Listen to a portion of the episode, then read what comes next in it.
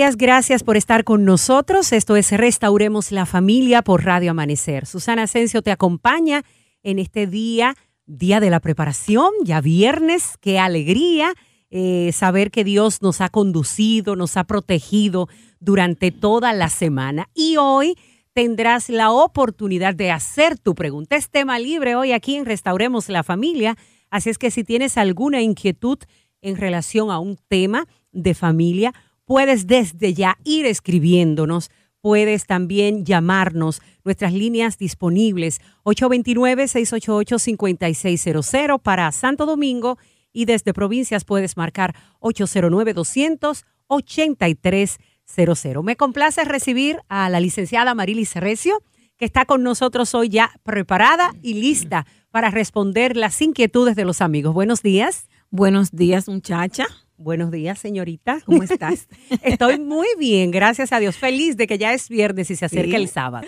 Bueno, contenta de estar con ustedes y hoy un reto como cada viernes para poder contestar las inquietudes de los amigos que nos llaman. Todos los que están en sintonía en esta mañana, escuchándonos a través de las distintas frecuencias de Radio Amanecer y a los amigos que en diferentes países siempre reportan la sintonía que escuchan el programa, que ha sido de mucha bendición. Eso nos llena de gozo y alegría y damos la gloria a Dios, que es el que está haciendo esa obra especial. Amén, así es. Así es que abiertas las líneas para que ustedes puedan hacer sus preguntas. Las familias deben ir haciendo los preparativos del lugar, ¿verdad? Así para es. cuando llegue ese momento tan especial, como familia nos reunamos a recibir el Día del Señor. Qué bonito ese momento, Amarilis. ¿eh? Precioso y Precioso. maravilloso porque nos pasamos una semana con tanto afán Sí. y Dios ha provisto para nosotros un día en el cual nosotros podemos descansar y podemos concentrarnos en alabarle. Debemos alabarle todos los días, pero como el sábado estamos exentos de hacer muchas cosas, entonces nos podemos dedicar eh, solo a, a glorificar a Dios y estar en actividades eh, que honre y glorifiquen el nombre de Dios. Así es que el sábado es una bendición. Una bendición, claro que sí. Bueno, está al aire, restauremos la familia. Haga hoy su pregunta.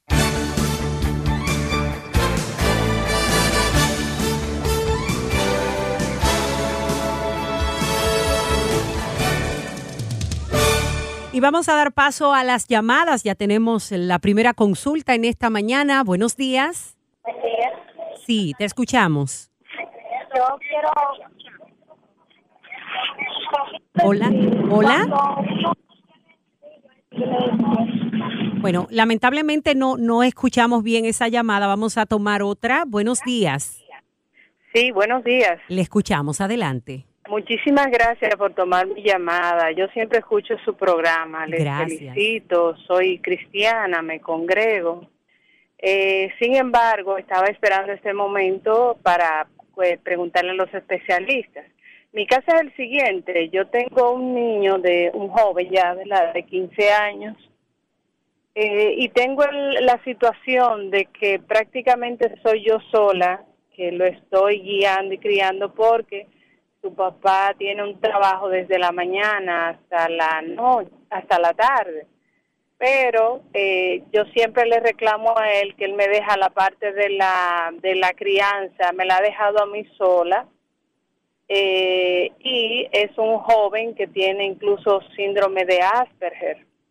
Yo hago humanamente todo lo que puedo por criarlo bien, educarlo en la lo que es la palabra de Dios. Como le dije, soy cristiana también. Siempre que voy a la iglesia, al culto, pues me lo llevo. Muy renuente, claro, porque como adolescente que es, tiene su rebeldía y eh, tiene el tema de que el papá no es cristiano, no quiere congregarse ni nada de eso. Entonces, eh, siempre estoy eh, llevando como la carga muy pesada y el niño me toma adversión contra mí porque, ¿verdad? Yo soy la que estoy batallando con eso. ¿Qué, qué, qué me pueden orientar? Eh, porque pierdo la paciencia en muchísimas ocasiones con esto. ¿Qué puedo hacer en, en ese sentido? ¿Qué me- Gracias por llamar. Sí, muy bien. Eh, en la, la condición de la crianza es una condición de papá y mamá, o sea, los dos tienen que estar involucrados. Algunas veces nosotras especialmente las damas, se quejan de que eh, papá no me ayuda mucho porque algunas veces nosotras sin darnos cuenta absorbemos y muchas veces en las cosas que papá pudiera hacer, nosotros eh, los vamos sacando y cuando nos damos cuenta ya nosotros tenemos, hemos absorbido todo y tenemos todo el problema encima. Entonces hay que aprender a delegar. Cuando se está en esta condición que usted está, hay que aprender a delegar porque ya eh, usted está diciendo cosas importantes, o sea, pierdo la paciencia. Con esa condición que tiene su hijo, eh, usted tiene que tener mucha paciencia porque ya usted sabe que su problema de socialización y que algunos algunas situaciones que él tiene no la tiene porque él eh, quiere, sino porque tiene una condición. Entonces, cuando tenemos un hijo en la casa con una condición especial, toda la familia debe involucrarse para ayudar, porque por lo general, si se le deja a una sola persona, esa sola persona se va a cargar y no va a tener la energía y la preparación necesaria para manejar la condición. Entonces ahora usted debe sentarse con su esposo. No importa que su esposo no se congregue. Como papá, él debe pasar tiempo con él. Y ese horario que él tiene de trabajo, la mayoría de las personas lo tienen. Entonces, tiene que sentarse con él, manifestarle cómo usted se siente. Y si en dado caso usted siente que le ha quitado un poquito de poder, hasta decirle, mira, yo he cometido error y yo siento que debo eh, darte a ti la oportunidad de que comparta más con tu hijo. Entonces, siéntese con él, pónganse de acuerdo en algunas cosas que usted entiende que él le puede ayudar. Entonces usted misma lo compromete y le dice, dime en qué cosas hay que hacer esto. Usted le puede hacer una lista de cosas que hay que hacer con el, con el muchacho. Y entonces usted eh, voluntariamente le dice, ¿qué cosas de esas tú te comprometes a hacer con él? Porque este muchacho está en una edad de rebeldía y es una, una etapa donde él necesita a papá. Esta es la etapa donde, la, la, segunda etapa de la vida del hijo donde él más necesita a papá. Entonces, papá debe hacer actividades con él, especialmente a la hora después que él llegue. Él pudiera salir a, a jugar con él a, a, algún parque o hacer alguna actividad física o hacer alguna actividad intelectual o sentarse a hablar o hacer alguna actividad en la casa. Los fines de semana también él pudiera hacer eso. No se concentre en que él no se congrega con usted. Concéntrese en lo que él como papá puede hacer para conectarse con su hijo que lo necesita ahora. Y entonces usted relájese un poco, suelte y ese tiempo eh, que usted va a dejar que su esposo trabaje con su hijo, entonces usted dedíquese a hacer otra cosa. ¿Por qué? Porque si se queda ahí y usted ve que el papá se retrasa o que no lo hace, usted va a asumir la tarea y lo va a hacer. Entonces, organícese, trate de, tomar ese tiempo para usted, para hacer algo para usted, incluso hasta que tenga que salir de la casa, puede ser caminar, puede hacer, hacer algún curso, salir a hacer alguna obra misionera, visitar a una amiga, hacer algo. Y entonces ese tiempo usted se lo deja al papá para que él y el papá entonces puedan pasar tiempo juntos y puedan eh, conectarse más de lo que están repartirse las cargas, ¿no? Exacto. Seguimos con las llamadas hoy aquí en Restauremos la Familia. Es tema libre, puedes hacer tu pregunta. 829-688-5600, Santo Domingo, 809-28300, provincias y celulares. Tenemos la siguiente, buenos días. Sí, buena. Sí, adelante. Bueno, Dios le bendiga, Susana. Amén, igual a usted. Sí, le habla de Yamasar, ¿no? Para que haga una oración por mi esposa, que ella pelea mucho, ella quiere buscar a Dios, pero pelea mucho. Ok, y... Me la pone en oración, ella se llama Natividad, dame de Rosario. Ok, ¿usted está escuchando el programa ahora? Ay, sí, yo soy muy pues, creyente de esa, qué bueno. esa emisora. Eh, ¿Y su esposa la está escuchando también? No, ahora mismo yo no sé si la estoy escuchando porque ella está en el trabajo y yo también estoy en el trabajo. Ok, bueno, él, él, ha pedido oración, gracias por llamar, pero también la licenciada puede darle sus recomendaciones. ¿Qué hacer cuando la esposa pelea mucho? Bueno, él tiene que revisar por qué la esposa está peleando, porque algunas veces la, la relación entre la pareja no está funcionando bien y quizás hay algunas demandas que ella tiene de usted que usted no la llena, no la cumple y quizás eso tiene que, ver con, lo, con, con la pelea que ella tiene también.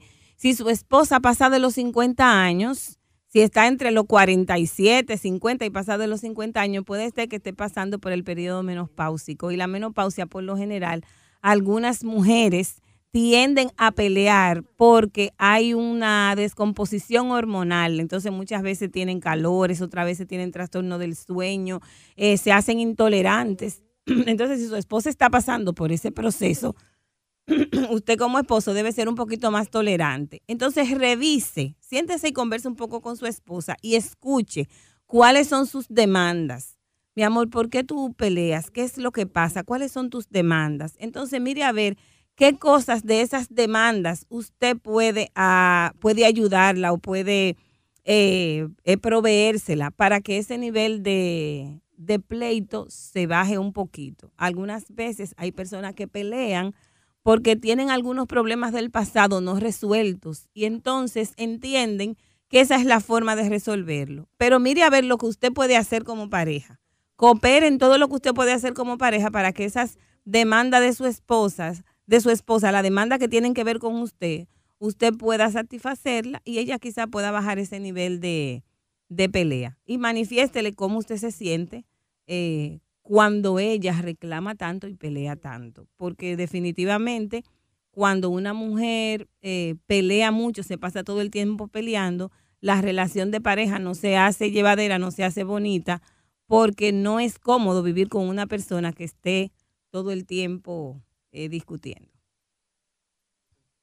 Bueno, seguimos aquí en las llamadas de los amigos. Hubo una dama que nos llamó y dice que tiene una niña, o una ya preadolescente, son 11 años, es desobediente y se orina en la cama. ¿Qué pudiera decirle? ¿Cuántos años tiene? 11 años.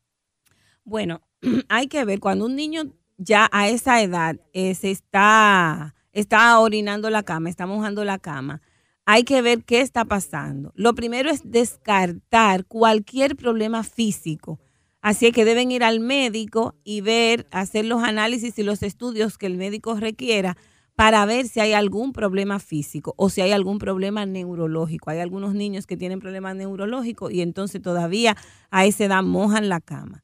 Si eso no pasa, o sea, si todo eso está bien por esa parte, entonces hay que ver qué le está creando a esa niña ansiedad. O sea, hay, hay que ver en el ambiente qué está pasando que esa niña a esa edad todavía se está orinando. O sea, hay que revisar si ella tiene miedo, si, si hay alguna situación que está pasando o que ha pasado alrededor de ella, algún trauma que no le permita a ella eh, controlar a esa edad sus esfínteres. Entonces, tienen que ver, o sea, tienen que buscar primeramente descartar la parte física, ir al médico y descartar si hay algún problema médico y entonces, si no hay ningún problema médico, entonces sí habría que buscar ayuda terapéutica, porque ya a esa edad eh, alguna situación está pasando. Mientras tanto, entonces haga un, eh, un controlcito para que ella, eh, para ver si ella puede hacer, agarrar el hábito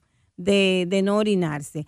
Usted pudiera muy bien después de las seis de la tarde no, que ella no ingiera ningún líquido. Todo el líquido que le van a dar que sea antes de las 6 de la tarde. Haga un registro más o menos de las horas que ella se orina. Entonces, si no le va a dar líquido después de las 6 de la tarde, cuando ella se duerma, cuando ella se vaya a acostar, la ponen a orinar.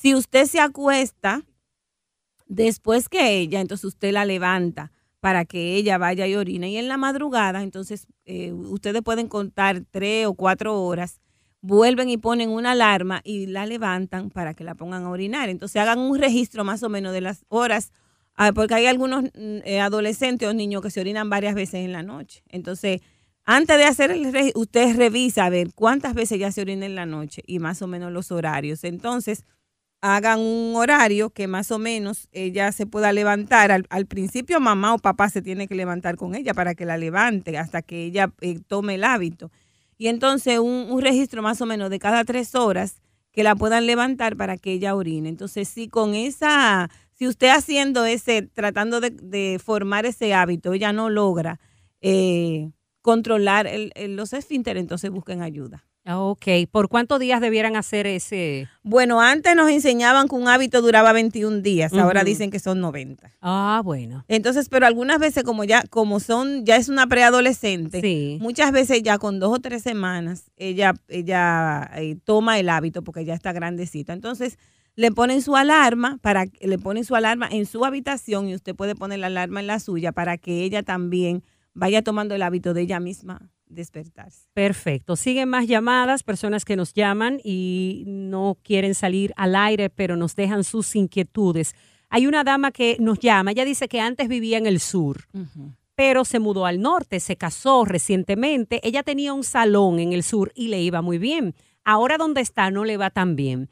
Ella tiene dos hijos de su anterior matrimonio, el papá no la ayuda, entonces ahora está embarazada de su actual esposo. Eh, su esposo tiene su casa propia donde ellos viven en el norte y también trabaja en el norte. Ella dice que se quiere mudar de nuevo al sur porque allá le iba bien con su salón. Entonces, para ayudarse con los niños, porque el papá de, de los niños no le parece que no los mantiene. ¿Qué consejo le puede dar?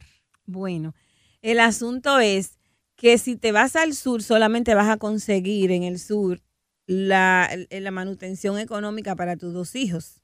Entonces va a pasar con el tercero, que si tú te vas al sur y tu esposa se queda en el norte, esa, esa va a ser un, ese va a ser un matrimonio que definitivamente va a colapsar, porque eh, la distancia eh, no va a hacer que ustedes puedan crear un lazo como familia. Entonces, cuando uno se muda a los lugares, hay un tiempo de ajuste y no solamente eh, de ajuste emocional, también de ajuste económico. Los negocios, yo no sé mucho de negocios, pero si los negocios son como, la, como las personas y como las emociones, también tienen que tener un tiempo de ajuste. Entonces, cuando, cuando tú mudas ese negocio a otro lugar, la gente tiene que conocerte. Ya en el sur, todo el mundo te conocía, ya tú tenías un tiempo con eso, pero aquí tú tienes que comenzar a ser clientela. Entonces, yo te recomiendo que en vez de mudarte, si tú quieres, tú calculas qué implica mudarme, qué yo voy a perder mudándome. Porque lo que veo es que tú te quieres mudar por lo económico, pero hay otras cosas que son más importantes que lo económico que tú tienes que valorar. Entonces, siéntate a valorar cuáles serían las pérdidas que tú tendrías si te mudaras al sur y cuáles serían las ganancias que tú tienes si te mudaras al sur, igualmente si te quedas en el norte. Antes de tomar esa decisión, busca una persona que te pueda ayudar, que te pueda, una persona especialista en el área de, negocios y eso. Hay algunos lugares donde están las pymes que tú puedes ir para que te den algún entrenamiento. Son eh, instituciones eh, bancarias que hacen préstamos a pequeñas empresas, pero que también le dan asesoría de negocios. Bueno, aquí en la Ruta de la Esperanza pueden asesorarse también con Savioli Castillo. Exacto, exacto. Entonces tú pudieras muy bien conseguir el número de Savioli y, y orientarte con ella y creo que con Melvin también. Exacto, con Melvin, Félix, claro que sí. Exacto, entonces, para que tú le hagas una reinvención a ese negocio, porque quizás lo que tú hacías en el sur no es lo que tú tienes que hacer en el norte, porque yo, yo me estoy imaginando una cosa, bueno, la gente del sur es morenita, se alisa, tiene otro, tiene otro tipo de pelo, quizás ya tiene un manejo para ese otro tipo de pelo, pero la gente en el norte quizás tenga otro tipo de pelo y otro tipo de condición.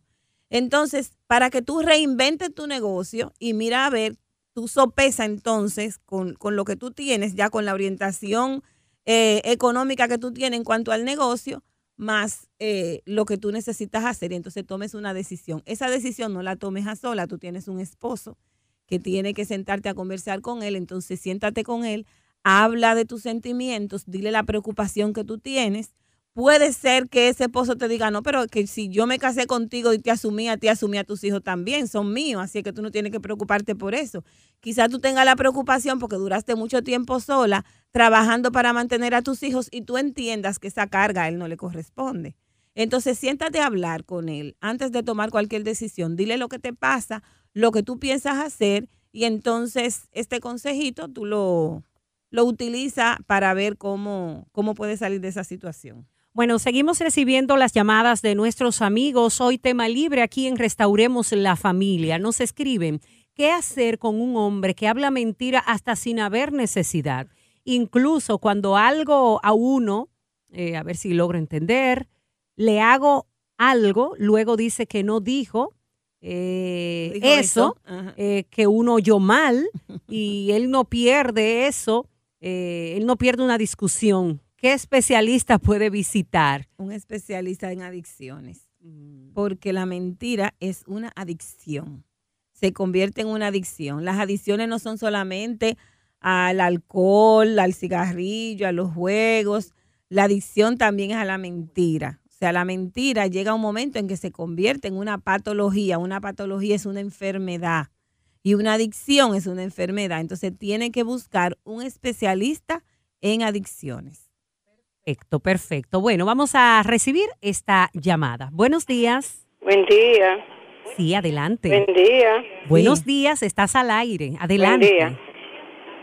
Eh, yo quiero eh, primero bendiciones para todos. Amén, igual para Estoy llamando de la provincia de España, Moca.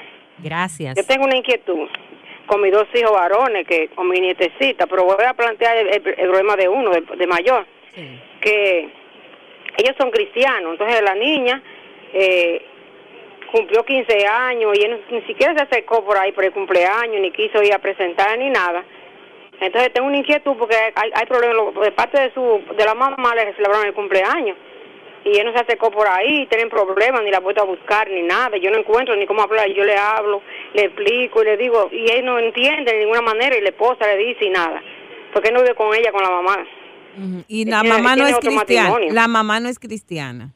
No. Y entonces le, le hicieron su fiesta de cumpleaños. Hicieron su cumpleaños de parte de, de, ellos, de, de, los otros abuelos y cosas.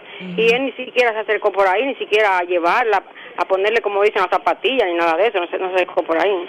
Entonces me tiene preocupado porque la niña también media desplegada y cosas, entonces ella se está como más llevando más de la mamá y él también, que es mi hijo, yo yo, yo entiendo.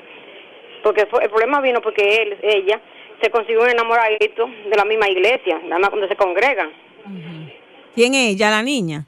Sí, entonces ella está renuente con eso, porque tiene que, que, que, llevar las cosas como son. Entonces la ha dejado, ni la va a buscar, ni la viene a buscar, ni nada. Y la ha dejado así por su cuenta. Digo por su cuenta porque la mamá no la, no, la está cuidando como debe de cuidarlo, ¿te entiendes? Agradecemos su consulta, escuche a través de la radio, por favor.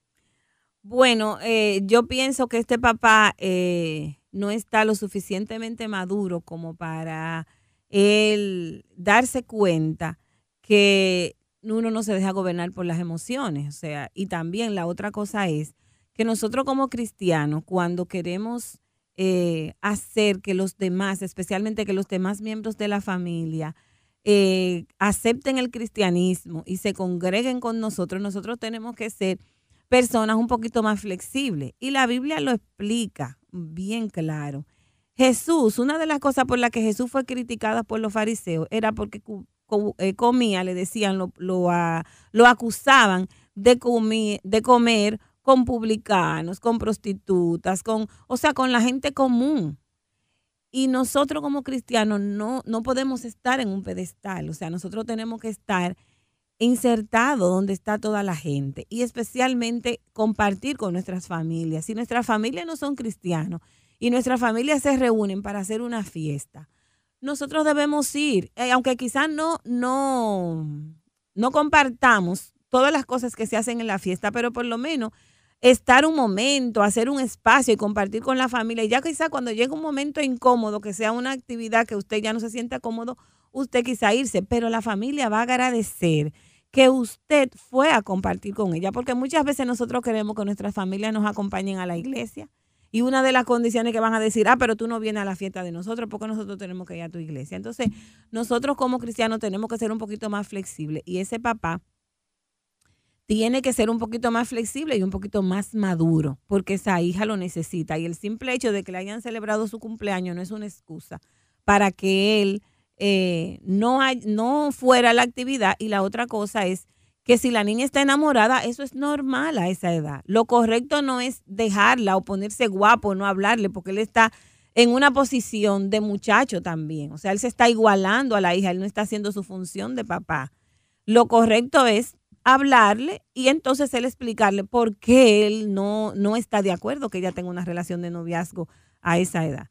Así que yo pienso que su hijo debe eh, buscar ayuda para que él aprenda a, manejarse con su, con su hija y que él debe cambiar esa aptitud porque él sencillamente lo que está haciendo es igualándose a su hija. Así que no sé qué, en qué usted pudiera ayudarlo porque ya usted le ha dicho, pero eh, la situación está en que él debe cambiar esa actitud porque esa actitud no lo va a llevar a nada bueno. Bueno, vamos a una breve pausa. Al regreso vamos a estar recibiendo más llamadas y también atendiendo las redes sociales.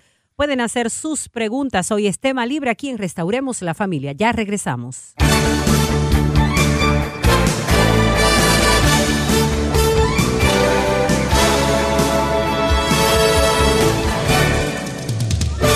Seguimos aquí en Restauremos la Familia. Muchísimas gracias por la sintonía. Seguimos recibiendo las llamadas y las consultas de ustedes. Hoy es tema libre. Está con nosotros la licenciada Marilis Recio, terapeuta familiar y psicóloga clínica. Tenemos esta otra llamada. Buenos días. Buenos días. Sí, adelante. Buenos días. Buen día. El videocoa. Gracias por llamar. Adelante con su pregunta. Eh, yo le tengo tres consejos para que me den. Sí. Yo tengo una niña especial que ella tiene 12 años, pero eh, está muy inquieta y, y se porta, se está portando un poquito jodona. Yo digo que ¿Cuál- será por su problema, ¿Cuál es el problema que ella tiene? ¿Cuál que es ella el- es especial. Sí, pero ¿cuál es el diagnóstico que tiene? Ella, yo la tuve chequeando, la Angelita, duré dos años chequeándola. ¿Y qué te dijeron que tenía? Eh, el último estudio que yo le hice, el, el primer estudio que le, perdón, que yo le hice, eh, le salió de que un poquito de epilepsia, Ok. Ok. ¿Y qué más? pero no nada más eso. Entonces, me le mandaron a hacer eh, una resonancia profunda. Entonces nosotros fuimos a, los, a muchos médicos. Entonces cuando no le di que el aparato dañado, que no sé, necesito. La niña va a la escuela. Sí, ella está en la- una escuela especial de aquí en Ocoa. Ok. Y tu inquietud es que ella está muy, muy inquieta Ajá. ahora. Ok. Ok, gracias por llamarnos. Bueno, eh, tú tienes que seguirle dando seguimiento porque esos niños especiales necesitan su seguimiento y tú como mamá necesitas un entrenamiento. Entonces el asunto es que no dejes de ir al- a la consulta del hospital y pide en la consulta del hospital eh, que un referimiento para psicología, porque en el departamento de psicología te van a dar herramientas para que tú la manejes. Por lo general, esos niños especiales muchas veces se complican con problemas de conducta porque algunas veces en la casa, como son niños especiales, nosotros los dejamos hacer lo que ellos quieran, no le ponemos reglas, no le ponemos límites, no lo corregimos. Entonces, cuando llegan a cierta edad, entonces son niños que no tienen un, un buen comportamiento porque algunas veces le cogemos pena. Entonces, aunque ella tenga esa condición, ella es una niña entrenable, es una niña que va a la escuela, es una niña que entiende, así es que a ella tú le pones reglas, cuando no cumplas esas reglas, tú le pones su, su castigo, tú le pones, le haces sus horarios, sus horarios para que coma, para que estudie, para que se bañe, para que se duerma. Y entonces la vas reforzando. Cuando haga sus cosas bien, tú le das su premio también, la felicita, le hace algo de comida que ella le guste, le da un tiempecito más de juego. Pero tú tienes que tratarla lo más normal posible y ponerle sus reglas, disciplinarla. O sea, aunque ella tenga su condición, es una niña que debe tener disciplina y que tú debes disciplinarla. Cuando hablamos de disciplina, no hablamos de pela, porque el dominicano es muy alegre para pegar. Entonces, no es darle pela, sino quizá de ponerle suspensiones y hacerle castiguito. Pero tú debes seguir recibiendo instrucciones de cómo manejarla. Si ella está en una escuela especial, en esa escuela especial hay psicólogos. Acércate a la escuela, al departamento de psicología y ve donde la psicóloga y dile que tú necesitas herramientas para tú manejarla porque ella está, eh, se está poniendo indisciplinada. También ella está entrando en una etapa de la adolescencia y en esa etapa las niñas, por lo general, igualmente los niños, eh, se mueven un poquito más y hacen un poquito más de travesura. Algunas veces cuando le llega su menstruación, ellos tienen cambios bruscos en su conducta. Entonces, acércate a donde los especialistas para que ellos te orienten y sepan qué tú vas a hacer con ella. Tenemos más llamadas. Esto es Restauremos la Familia por Radio Amanecer. Muchísimas gracias por continuar en sintonía con nosotros. La licenciada Marilis Recio hoy contestando tu pregunta. Nos escriben por acá. Tengo un hermano y él tiene dos hijas, una de 17 y una de 16. Cuando mi madre va a salir de un día para otro, le dice a él que tiene que ir a dormir con ellas, eh, o sea, con su padre. La abuela dice que no pueden dormir sola, pero ellos viven un poco retirados. Y yo le digo que la tienen muy sobreprotegida. Eso digo yo, dice la persona que le dice usted. ¿Cuántos años tienen? Eh, 16 y 17, dos, dos hembras. ¿Y que ella quiere? ¿Que no vayan a dormir con ella? ¿Que la dejen sola? Bueno, es, esa es la inquietud. No, ella siente como que le están sobreprotegiendo con esa actitud que dice la abuela que el papá, que tienen que irse a dormir con su papá. No, no es, no es sobreprotección porque todavía ellas son menores.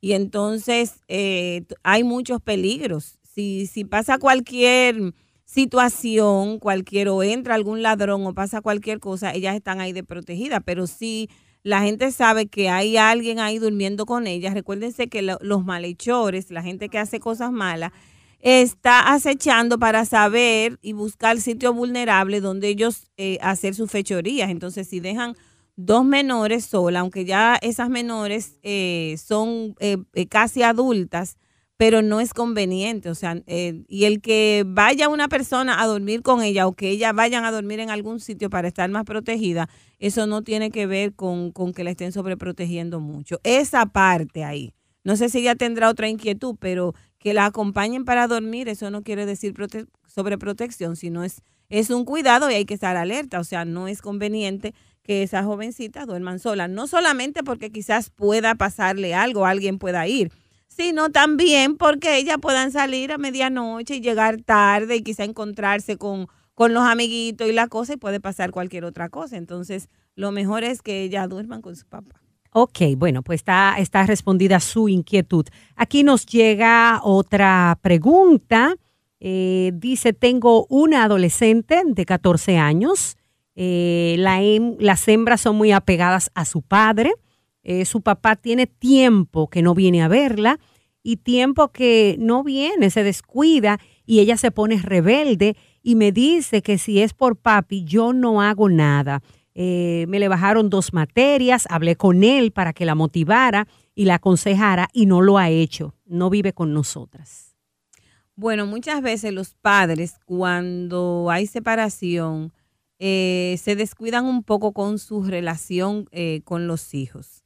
Ya usted, o sea, no puede usted obligarlo, o sea, si, si han hablado y han presentado esa inquietud, eh, ya, o sea, usted no puede forzar a nadie para que haga lo que, lo que a él le corresponde hacer. Entonces, búsquele ayuda a la niña. O sea, vayan ustedes dos a buscar ayuda terapéutica para que usted busque nuevas formas de manejarla y para que la, la adolescente también aprenda a tener una relación ella con su papá y a ver cuáles son las condiciones que papá tiene mm, eh, que no la, por la que no la busca. Porque cuando papá no la busca es porque él tiene una condición y tiene un aprendizaje o tiene una condición y no le, no le permite buscar. Entonces, ella debe aprender cómo manejarse con papá y, y cómo él, ella mejorar su relación con él. Porque muchas veces cuando hay divorcio, por lo general, los niños siempre culpan, los hijos siempre culpan al que se queda y mm. dicen, bueno, por ti mi papá no está o por ti mi mamá no está. Entonces hay que aprender nuevas formas de cómo manejarlo. También esta es una etapa donde ella debe aprender a hacer otras cosas para manejar su ansiedad y su frustración. Entonces hay que concentrarse en habilidades que tenga esa adolescente para que ella pase tiempo ocupada y para que pase tiempo haciendo cosas productivas y no se concentre mucho en esa situación. Si hay una persona de la familia de confianza y con una alta calidad moral, que puede ser el abuelo, el tío, entonces esa persona puede servirle de modelo paterno. Y, eh, y esa relación que ella debe tener con un modelo paterno, con un papá que no la tiene con su papá, entonces usted pudiera brindársela con algún miembro de la familia. Eso le va a, generar a ella un poquito eh, menos de estrés y eh, esa ansiedad y esa rebeldía puede bajar un poquito más. Ocúpela y trate de buscar un modelo de padre ahí cerca eh, que, que, usted, o sea, una persona con principios, con valores, que, que tenga confianza y que usted sepa que le va a modelar correctamente. Perfecto. Continuamos aquí en Restauremos la Familia, hoy respondiendo tu pregunta. Es tema libre para que tengas la oportunidad de hacer tu consulta. Hoy está con nosotros la licenciada Amarilis Recio. Vamos a otra llamada. Buenos días. Sí, buen día. Buenos días. Adelante. Dios le bendiga grandemente a Marilis y a Susana. Amén. Gracias. A usted también. Eh, yo ya cumplí 19 años y me van a dar una beca para estudiar en Brasil por cuatro años. Y yo quiero saber cómo yo puedo ir preparando emocionalmente para ese este de bienestar. Déjame hacerte una pregunta antes que cierre. ¿Tú eres una persona independiente? No. Eh, Vivo en la casa.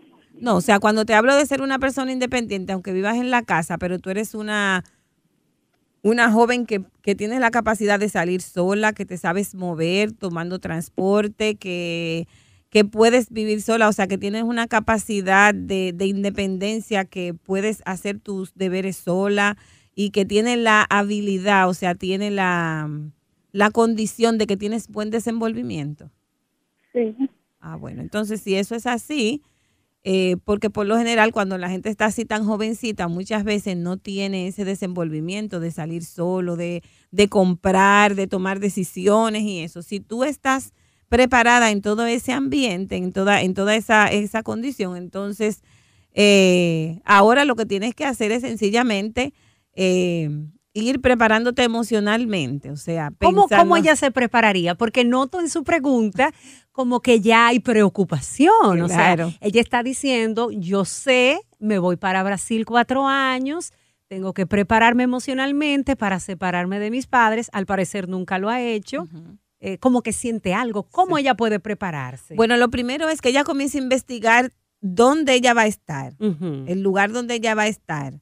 Que comience a investigar sobre la cultura de Brasil, cómo se maneja la gente en Brasil, eh, cómo piensa, cómo come, cómo actúa, eh, cómo tomar transporte de ahí, el lugar donde va a vivir, qué cosas le quedan cerca. O sea, que ella se vaya orientando de al lugar- del lugar donde va, cómo son las personas, cómo es el ambiente y las cosas que ella necesita hacer, cómo la va a hacer. Tal vez sería bueno que ella pueda contactar a algún estudiante que haya ido a Brasil. Sería bueno. Conocemos muchos estudiantes que han ido a Brasil. Sí, sería bueno que ella también pudiera tener ese contacto. Yo sé también de algunos estudiantes cristianos que aún, que todavía, que están en Brasil estudiando.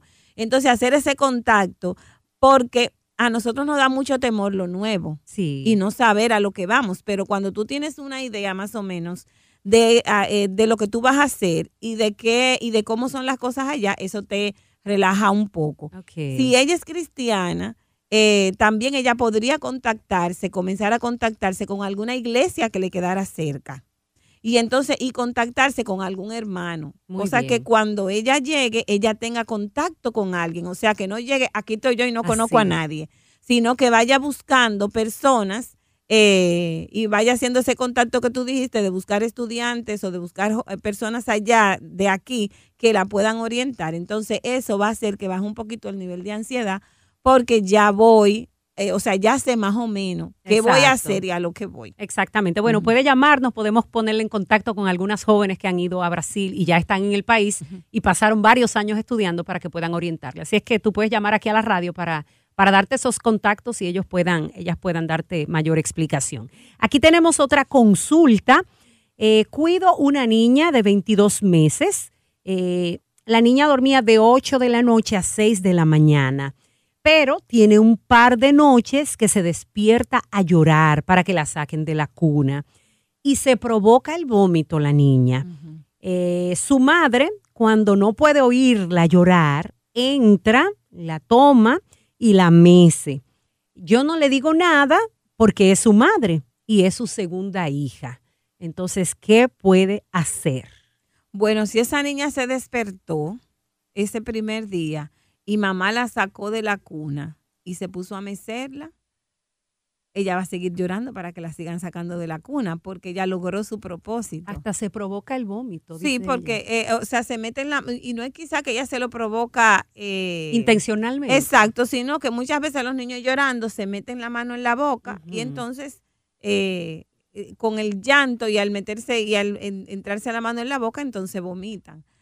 Pero el asunto es que ahora mamá tiene que retirar esa conducta. Y esa conducta se retira dejando a la niña en la cuna, o sea, cuando la niña se levante, que comience a llorar, entonces ella en vez de sacarla de la cuna y de llevársela a su habitación y de ponerse a mecerla, dejarla en la cuna, revisar si está mojada, acostarla, pasarle la mano, sentarse, o sea, puede sentarse ahí, poner una sillita al lado de la cuna, cantarle, hablar un poquito, porque una niña de, de 22 meses tiene casi dos meses, o sea, es una niña que, que entiende un poquito, entonces hablarle, pasarle la mano, calmarla, quizá cantarle una cancioncita, pero no sacarla de la cuna.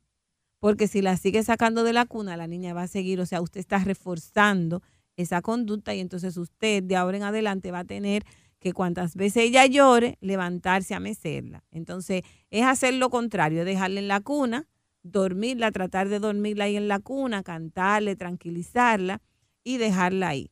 Porque si no, si sigue haciendo lo contrario, entonces la niña va a seguir haciendo eso.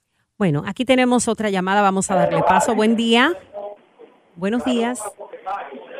Buen día, estás al aire. Sí, puedes hacer tu pregunta, por favor. Sí, yo le quiero eh, decir a la doctora, yo tengo una niña de 10 años y ella se orina en se orina.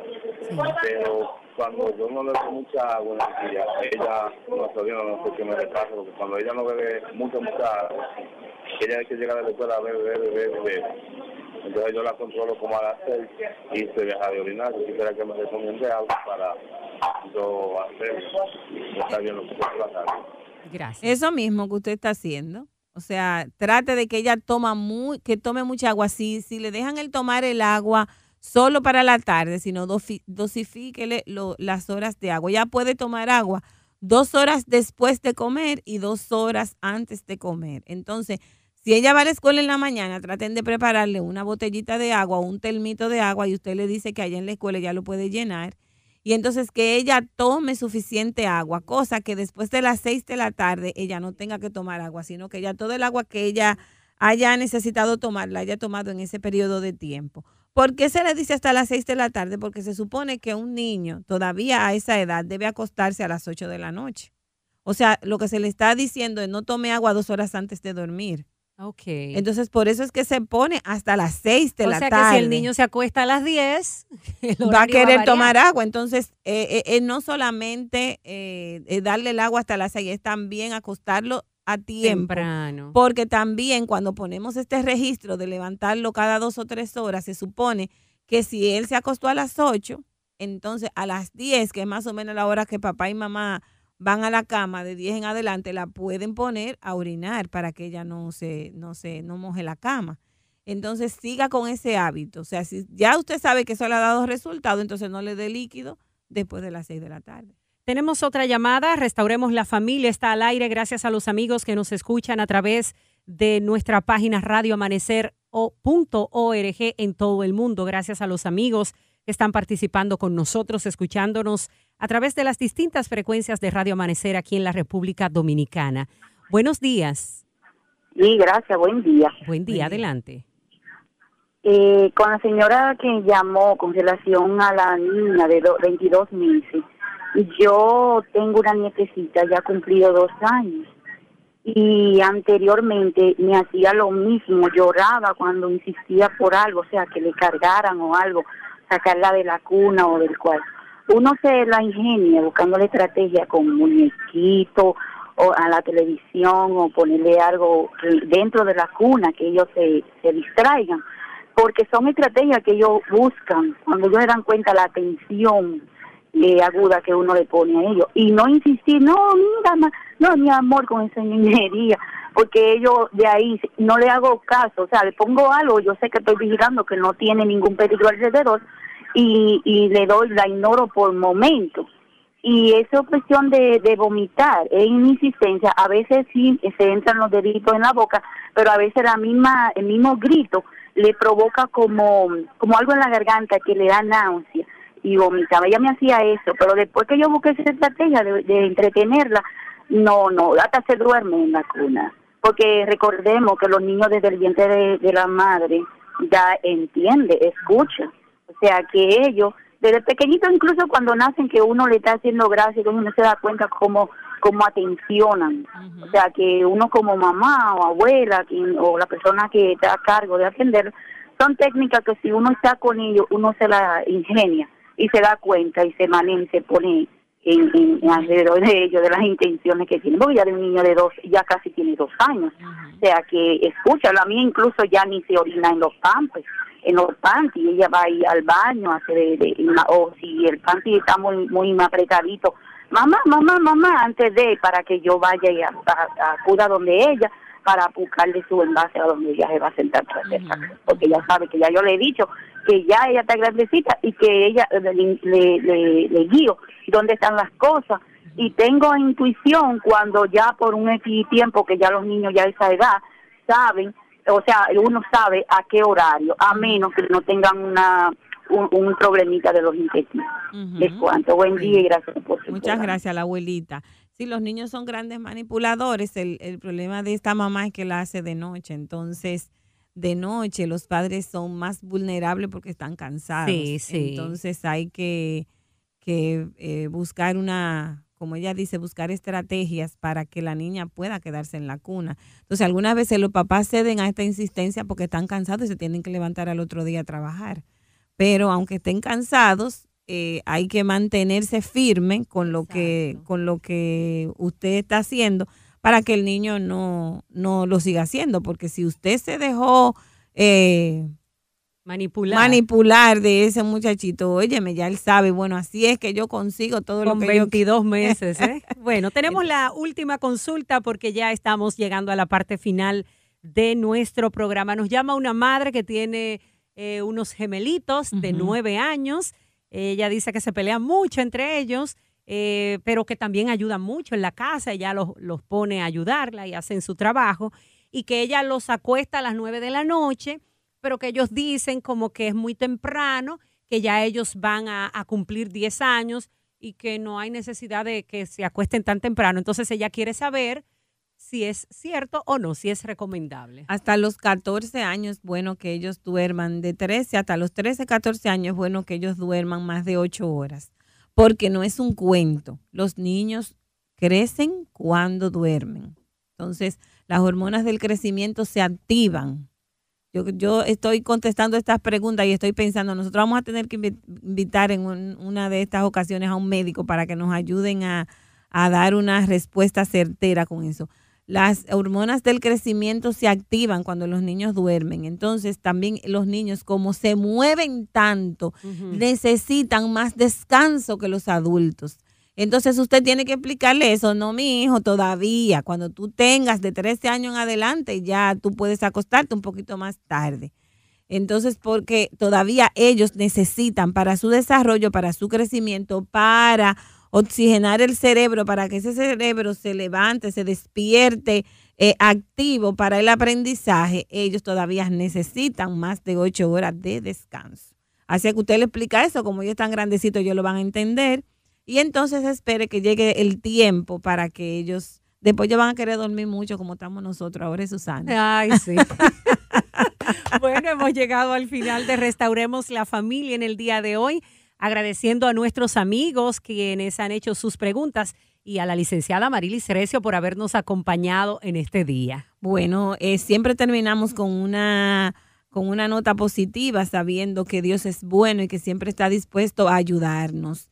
Eh, la palabra de Dios dice en Salmos que los hijos son herencia de Jehová, así es que nosotros tenemos que tratar de educar a nuestros hijos para entregárselo al Señor, pero que también eh, la familia debe vivir como un pedacito de cielo aquí en esta tierra. Así es que con la ayuda de Dios vamos a esforzarnos para que nuestras familias sean pedacitos de cielo aquí en esta tierra y para que nuestros hijos nosotros los eduquemos para entregárselo al Señor. Que así sea. Gracias, muchísimas gracias por la sintonía. Bueno, el próximo lunes, si Dios lo permite, nos encontraremos en una nueva entrega de Restauremos la Familia. Excelente fin de semana para todos y un feliz sábado.